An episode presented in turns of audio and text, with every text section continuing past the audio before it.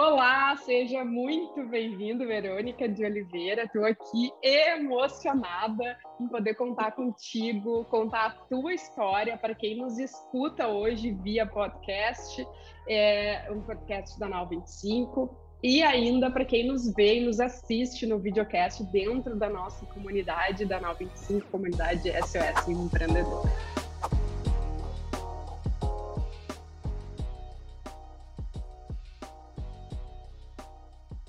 A Verônica de Oliveira é uma, é, não é de Oliveira, né? É Oliveira. O meu marido Oliveira. que é Leandro de Oliveira. Então vamos, já vamos corrigindo. Verônica Oliveira é um case aí como empreendedora, um case de sucesso. É uma pessoa que começou lá com a faxina boa. Hoje já tem um livro escrito Minha Vida Passada Limpo. É, se tornou aí uma das pessoas no, uma, uma influencer digital então, ela vai compartilhar com a gente aqui toda essa história, que tenho certeza que tem coisas boas, mas também tem as tretas do dia a dia, porque eu acompanho a Verônica ali no Instagram. E então, Verônica, super bem-vinda. É, quero usar esse tempo aqui, quero utilizar esse tempo, esse nosso recurso que vale ouro. Uh, primeiro, para te agradecer, dizer, dizer que eu te admiro, acho que tu é uma mãe incrível e vejo e, e, e, compactuo contigo assim de algumas algumas vivências que tu tens aí no teu dia a dia materno. Então, é, seja muito bem-vinda, quero que tu te apresente, que tu já abra aí compartilhando o teu arroba no Instagram para que as pessoas que ainda não te conhecem, mas que estão aqui com a gente, já te sigam lá no, no teu perfil. Por favor, Verônica. Obrigada pelo convite. É, eu sou a Verônica Oliveira, criadora de conteúdo para as redes sociais, uh, palestrante, escritora, um bocado de coisa, e tudo isso por conta do meu trabalho como faxineira nos últimos três anos. E todo, em todas as redes sociais é arroba faxina boa, então é só seguir, tem, tem Twitter, tem Instagram, tem LinkedIn, e é, até hoje eu ainda fico muito sem graça de falar que tudo começou como uma brincadeira, mas na real, quando a gente para para pensar sobre isso, eu acho que quem cria conteúdo para as redes sociais e, e tem essa intenção, falar ah, eu quero ser influencer, aí não rola, tem que ser sem querer mesmo. É, legal. É, Verônica, conta para nós como que começou o Vestina Boa, né? Tem um, é um case aí do digital, com, eu li um pouco da tua história, né? 12 reais, né? Conseguiu aí fazer milagre, né? O cara lá de cima olhou. É, eu, eu penso que Deus fica lá assim, né? Tá, é essa aqui que vai viralizar hoje. Me manda é, aí quem é que vai viralizar hoje, né? Conta é, para nós como que tu assim. começou, e como nasceu Faxina Boa e quais foram os principais desafios lá do início dessa vida de, de empreendedora como faxineira. Eu definitivamente não fazia a menor ideia da, da, da oportunidade que, a, que as redes sociais podia abrir para mim ali com esse trabalho porque a gente vê bastante gente que consegue se dar bem é, é, fazendo propaganda do seu trabalho nas redes sociais, mas uma faxineira eu realmente nunca tinha visto. E, e eu resolvi criar para chamar a atenção das pessoas de uma forma que não fosse negativa. Eu resolvi criar as propagandas do meu trabalho com referência de cultura pop, com cartazes de filme, com, com referências de logotipo de banda, para as pessoas também entenderem um pouco quem eu sou e, e depois me chamar primeiro ver que eu sou uma pessoa e depois me chamar para trabalhar. Então a ideia principal foi essa e, e eu lembro que o primeiro post foi no meu perfil pessoal, no meu Facebook, para os meus amigos. A intenção era que os meus amigos me chamassem para fazer faxina é, e, e, foi uma época em que eu tinha acabado de ser afastada do meu emprego como operadora de telemarketing, e, e tanto não era uma ideia que se tornasse a minha profissão, que era a, a minha ideia era fazer algumas faxinas enquanto eu estava no afastamento, porque eu estava com, com afastamento por, por doença, e depois eu ia voltar, depois que eu passasse pela perícia do INSS, eu ia voltar a trabalhar com telemarketing. E no final das contas, o anúncio viralizou, é, me deu a oportunidade de criar uma página para contar o dia a dia do meu trabalho. Uh, com uma semana do anúncio viralizado, eu estava na televisão falando sobre isso. Então, acabou assim. E, e, depois eu acabei descobrindo uma profissão que me fazia feliz, que era muito mais rentável do que atender telefone, e eu acabei realmente não voltando mais para o telemarketing e, e dedicando os anos seguintes à faxina. Legal, que demais. É uma baita história, né? E Verônica, conta como quanto tempo tu ficou aí fazendo faxina, quais foram os perrengues, quais foram os aprendizados e qual foi o dia, assim, teve o dia da virada de chave que tu pensou, não, agora eu vou ser, vou ficar mais focada no digital. É, conta para nós um pouco, então, como que foram Primeiro responde essa, depois eu te faço a segunda, então para ficar mais fácil aqui para ti e para quem está nos ouvindo. Né? É, eu, como que foi é. esses anos aí? Quanto tempo tu ficou e quais foram os perrengues e aprendizados? Eu comecei no final de 2017, final de desculpa, final de 2016. Foi novembro de 2016 e fiz faxina até março de 2019. É, então, até a 2020, né, da pandemia, da, até o ano passado. Então, eu me lembro que quando eu ainda... Eu, eu, eu, tentei meio que abraçar o mundo, que eu queria fazer várias coisas ao mesmo tempo. É, no final do ano, no começo do ano passado, eu tinha acabado de voltar do Sul, de um trabalho de, de influencer, e eu tinha faxinas marcadas ainda. E aí começou a quarentena.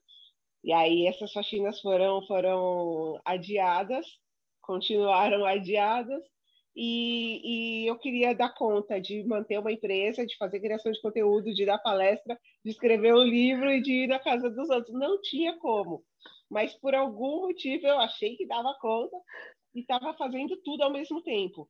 Então, nesse, nesse período, por exemplo, as pessoas falam, mas como que você fazia?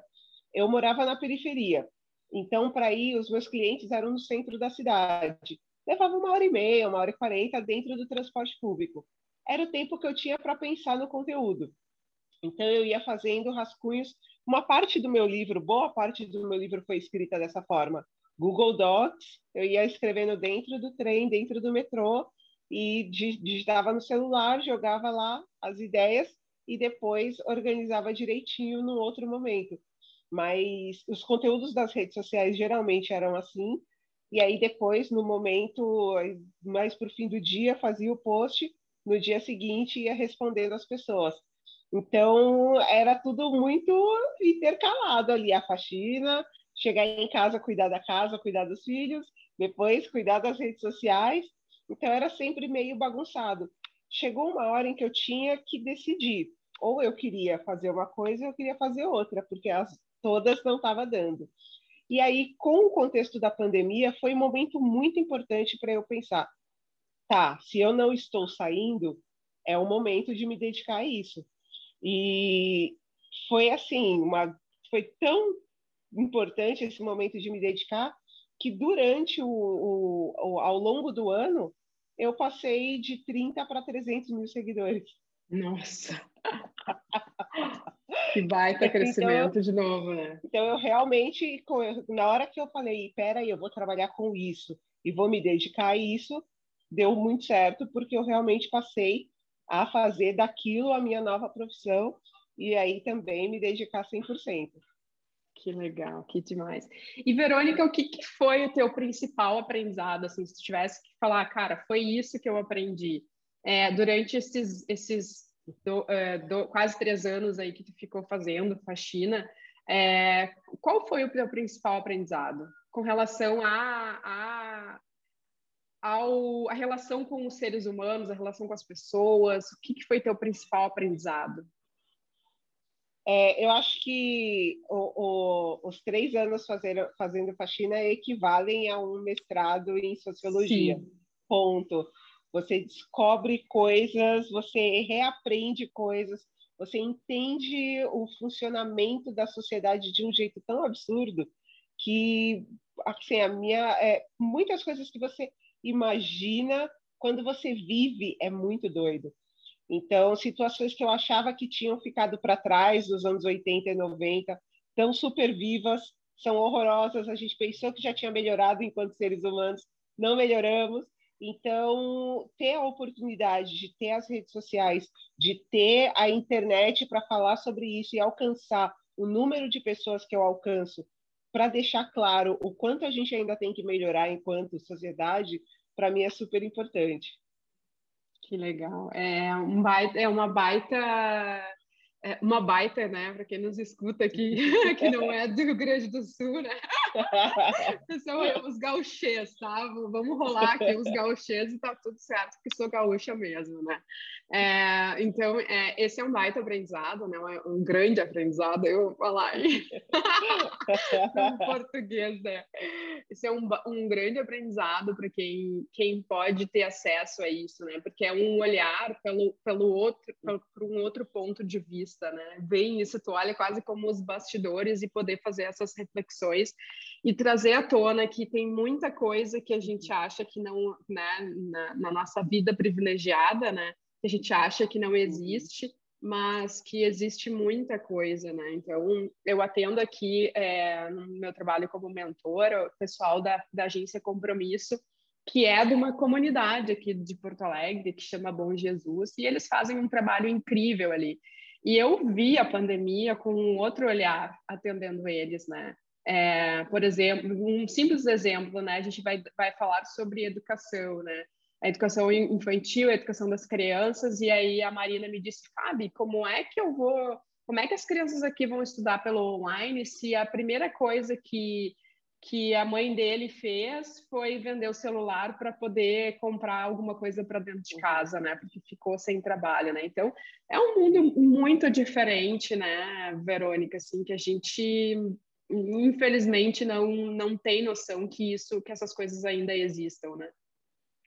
Aliás, eu tive uma conversa uma vez. É, é, o meu conteúdo raramente é feito em vídeo, justamente porque eu não tinha condições técnicas para fazer isso.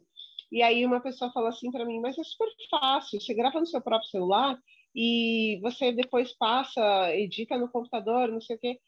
E aí eu peguei um trabalho e era um vídeo de oito minutos. Eu morava num, numa região que não tinha é, nenhuma empresa grande de internet chegava no meu bairro e eu tinha uma internet de, de, de regional horrorosa.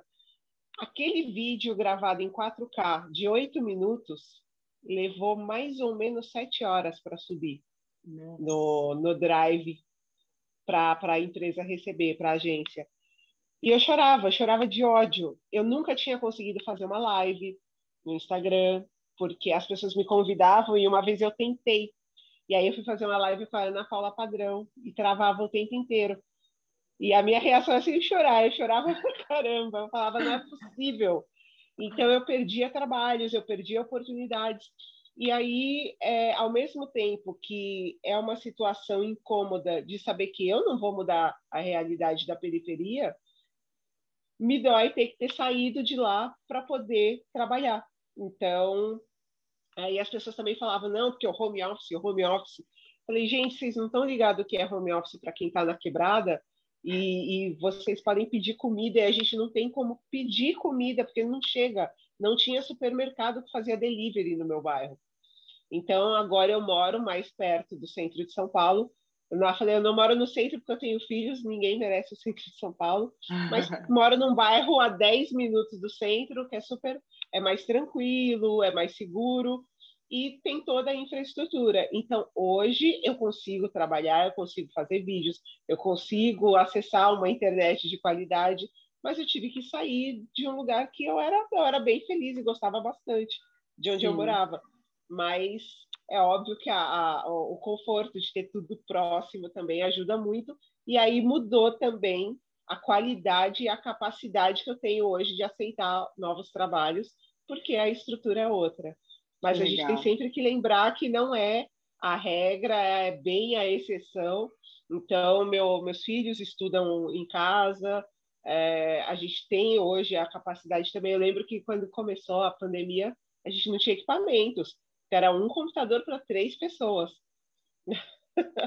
então, se todo mundo tivesse, eu, se eu tivesse uma, um, se eu tivesse que fazer uma reunião e eles tivessem aula ao mesmo tempo, acabou. Dois tinham que desistir do compromisso. Sim, é, é, é legal trazer essa realidade, né, para que, que as pessoas possam, para que a gente possa entender, né, que, que não é para todo mundo, né. Uh, vamos lá, então. É, quais são as tuas desculpa, como que tá essa tua nova fase no mais digital e quais são os desafios de hoje, né? Tu contou aí quais, qual foi a transição que antes era, né? Não tinha internet, não tinha recurso, é, fazia no ônibus. Conta para nós como é que foi passar dos 30 para os 300 mil. É, hoje aí tu é selo azul no Instagram, né? Então, como que, como que tá o hoje da, da Verônica Oliveira? Passado a limpo aí, né, rodando, já vendendo o teu livro. Como que foi, Verônica, para te pegar um livro na mão? Você te imaginou que um dia isso fosse acontecer na tua vida? Assim, cara, um dia eu vou escrever um livro, porque tem histórias que são assim, né?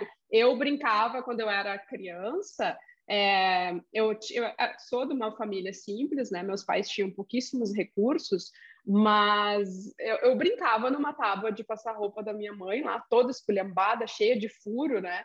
É, e eu dizia, aqui é a minha empresa, né? Já com oito, nove anos, né? Então, aqui com meus 40, com a minha empresa, né?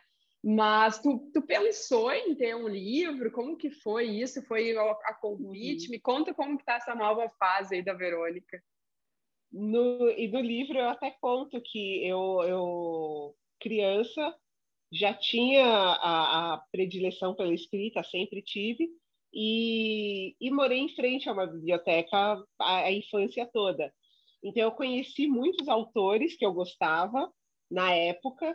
Então, eu com 10, a 10 aos 14 anos, eu participava de tudo que era workshop dentro da biblioteca para estar perto dos autores dos livros que eu gostava. Então, eu conheci Ruth Rocha, Pedro Bandeira, ah que eram os autores ali da, daquela, daquela época nossa. Eu li aquela coleção Vagalume e eu falava, eu vou escrever um livro. Ai, que demais! E, e eu falei uma vez para a própria Ruth Rocha que eu ia escrever um livro e mostrei para ela uns rascunhos. E ela falou, você vai escrever um livro. Então eu fiquei, uh, levou, levou um tempão, mas está aí, eu que escrevi um livro. Então, é, era uma coisa que eu já queria desde de criança. É, até brinco que eu falo muitas das coisas, eu, eu falei sobre isso no LinkedIn recentemente, muitas coisas que eu imaginava que eu queria para mim, elas vieram com o tempo, só que de um jeito muito diferente. e então eu lembro que eu queria fazer jornalismo, eu queria ser, ser da comunicação de alguma forma. E aí, quando hoje eu faço os trabalhos com marcas, em que a gente informa, em que a gente ensina e que faz essas coisas, é, já, já é uma forma de fazer isso. É, quando eu consigo falar de música para o meu público, é um, é um pouquinho do, do CBJ da MTV que eu tanto queria. quando eu consigo quando eu consigo subir no palco e dar uma palestra e a galera fica emocionada e chora, eu estou muito perto de ser a punk rock que eu queria ser. Quando os meus amigos, eu só, eu tenho muitos amigos que têm bandas de rock e e eu eu falava, puxa, todo mundo tem talento e eu não tenho para música. Mas e eles falam, cara, é muito doido porque eu tenho um instrumento para me esconder e você está falando só você e o microfone. Você tem muito mais coragem do que a gente.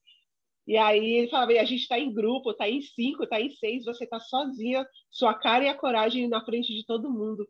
E eu não tinha nem pensado nisso, eu ficava, nossa, que chique.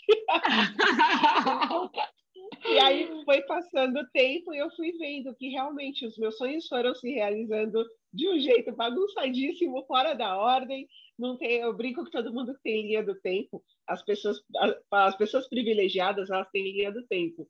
Eu tenho caminhos de montanha-russa do tempo todo torto, com os três loopings e, e várias quedas para a gente começar a gritar que nem louco. Mas depois é mó gostoso e você quer ir de novo. Ai, genial! Eu acho que isso define, né, Verônica, quem começa a empreender por necessidade. O empreendedorismo é isso. É isso, total, né? É não, não tem linha do tempo, né? linha da montanha russa. E aí tem realmente alguns momentos que a gente desce berrando de olho fechado e dizendo, Deus me, acu me acode aqui, porque Tá osso, né? É, Eu levanto aí, o né? braço, ó, Senhor Jesus, me puxa.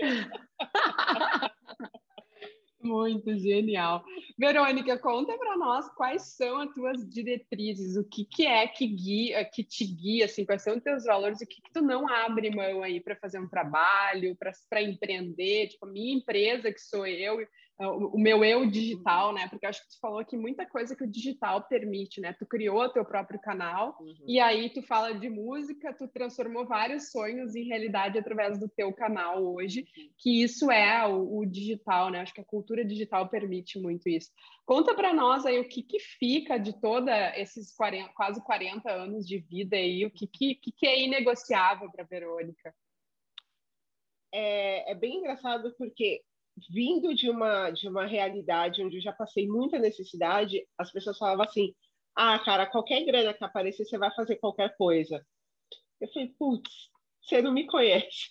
Uhum. Então, é, eu acho que o primordial dentro da minha criação de conteúdo é é priorizar ali a, a o bem-estar e a, o orgulho e o, o prazer de prestar os serviços, de entender o valor do nosso trabalho e aí, como é que eu vou falar sobre isso e aceitar, por exemplo, trabalhar com uma empresa que foge totalmente a esse princípio? Não dá. E aí, às vezes, o máximo que a gente consegue fazer, e, e eu tenho a cara de pau de conversar sobre isso com as marcas, é justamente falar assim: olha, é, se você conseguir melhorar em tal ponto, a gente pode conversar depois e aí cobrar uma postura diferente de uma marca que você sabe que faz algo errado. Então, é, eu já tive uma experiência de chegar para uma equipe de uma grande empresa e falar: Meu, vocês são muito errados. a galera não está esperando que você fale isso, mas Sim. eu falei, poxa, a forma como vocês se comunicam é ruim, uh, a forma. E eu falei, poxa, as propagandas de produto de limpeza me causam ansiedade, porque é uma mulher vestida de roupa social, com a unha feita, segurando um produto com baita de um sorriso. Eu tô lá com a camiseta velha, a unha toda, toda descascada, limpando a minha casa, ou limpando a casa dos outros, e aí passa um produto que faz assim, e tá e tudo tira lindo. Tudo. E aí a pessoa me contrata, compra aquilo ali e fala, faz isso aí do comercial não vou fazer. Então falei, poxa, vocês estão, vocês têm a oportunidade de, de vender o seu produto de outra forma, mas vocês escolhem a forma errada de propósito. E aí, Sim. quando eu consigo falar com essa marca, essa marca entender aonde está errando, e a gente buscar, até hoje me incomoda. Quantos homens você vê fazendo a limpeza na propaganda de um produto? Só mulher limpa a casa? Só mulher tem casa? E o cara que mora sozinho? Então, eu sempre converso com as marcas sobre esse tipo de coisa. Falo, vamos fazer diferente. E aí, eu sempre falo, eu falo, gente, eu não sei se essa sinceridade vai me levar para o buraco ou se os caras vão gostar de mim. Mas se eu não falar, quem vai falar? Porque todo mundo puxa saco. Então, então eu acredito no sucesso. Eu acredito no sucesso, Verônica. Acho que é autenticidade. Eu fico pensando, meu Deus, me proteja, Senhor, eu de novo, me protege, que eu já falei besteira pro povo. E aí é isso, assim, eu não abro mão de ser essa pessoa honesta, tanto com o meu público quanto com as marcas que eu quero trabalhar. Então, e aí eu nego muito mais trabalho do que aceito. A realidade é essa. Às vezes eu penso, eu falo, sei lá, eu podia fugir aos meus princípios e ter uma casa própria. Mas será que eu ia ser feliz dentro da bendita da casa? Porque ela não ia vir do jeito que eu, que eu esperava, sabe? Então Sim. tem isso. É, eu acho que essa é a parte principal que, que rege ali o trabalho que eu faço. É, e te ouvindo assim, né, provavelmente essa seja uma das, das, uma das coisas que fazem tu ser uma pessoa de sucesso, né, porque é, essa integridade, essa autenticidade, a gente não vê muito, né? A gente vê em algumas pessoas, mas não é uma coisa, infelizmente ainda não é uma uhum. coisa comum, né? Mas a gente tem aí, acho que os grandes, os grandes do digital, como tu, são pessoas autênticas, né? Então, cada um dentro da tua da, da sua autenticidade. Acho que o né? público, né? E o público sabe, quando a pessoa está ali muito falsa, pode durar dois, três, cinco anos, uma hora cai. Então, quando a gente vai sendo honesta, vai a, a coisa vai crescendo e vai continuando. Sim. Que legal. E para a gente encerrar, então, Verônica, já estou triste aqui, quero mais é ficar contigo conversando aqui mais tempo, né? Mas a gente tem aí um, limite de, de tempo. É, quero que tu deixe um recado final para quem está nos ouvindo no, no, podcast da 925, para quem está nos vendo aqui no videocast. E esse material vai aí para YouTube, Instagram para onde a gente puder levar esse teu grande recado, esse teu grande exemplo, né? Que a gente pode ser o que a gente quiser ser, é, desde que a gente faça por onde, né? É, deixa para nós aí teu, um recado final para quem está nos ouvindo e está no perrengue do empreender, dessa situação toda que a gente vem vivendo aí há um ano praticamente, né?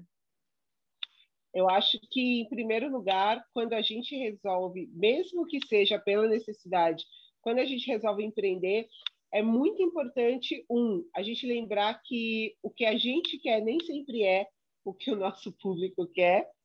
Então, e lembrar de que é muito importante você estar conectado com os outros. Ainda que seja esse dentro desses outros alguém do mesmo ramo que você, às vezes uma conversa muito simples, você percebe uma coisa que você está se debatendo ali para passar por aquele perrengue e a outra pessoa, da visão dela de fora, ela te dá uma luz. Então, às vezes é muito engraçado como eu já ajudei uma pessoa que empreendia no ramo de alimentação com algo que eu nunca trabalhei na vida. Mas quando eu falei, falei, mas se você fizer de tal jeito, não, não funciona. Ela falou, meu Deus, como que eu não pensei nisso? E aí eu falei, ah, nem é meu rolê, mas deixa. Eu falei, vamos tentar, né? E aí eu consegui dar uma força no, no, no negócio dela que eu não estava imaginando. Então, eu sempre falo, mentoria, nada melhor que, que juntar um monte de mulher para bater papo. É a mentoria que o Brasil gosta. quando a gente, porque quando a gente começa a falar e, e, e expõe as suas dificuldades e cada um fala ali o que está acontecendo de verdade, porque também a, o empreendedorismo da rede social, ninguém erra, todo mundo é lindo, nunca, nunca na vida deu, deu ruim no, no, no final do mês, Falei, gente, que, aonde vocês estão? Que eu nunca vi isso. E aí, quando a gente sente conversa real e expõe os problemas de verdade, as dificuldades de verdade, sempre vai ter alguém que tem uma experiência próxima e que já resolveu e já passou por aquilo. Então, quando a gente conversa, as coisas fluem muito melhor para todo mundo. E sempre estudar e sempre aprender que, nossa, como eu gosto de fazer cursos e conhecer pessoas e aumentar ali meu, meu network e é maravilhoso. Eu gosto demais Ai, desse mundo. Que demais, Verônica. Fico super feliz aí. Quero te agradecer a participação aqui com a gente.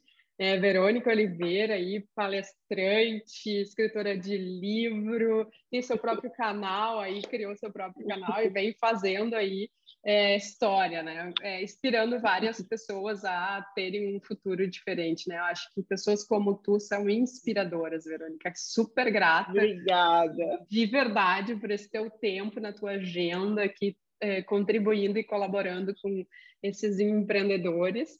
É, e comigo, né? Acho que é uma aula quando eu consigo encontrar pessoas de luz como tu, para mim é, acaba sendo uma aula. E gratidão pelo teu tempo e pela tua generosidade, Verônica.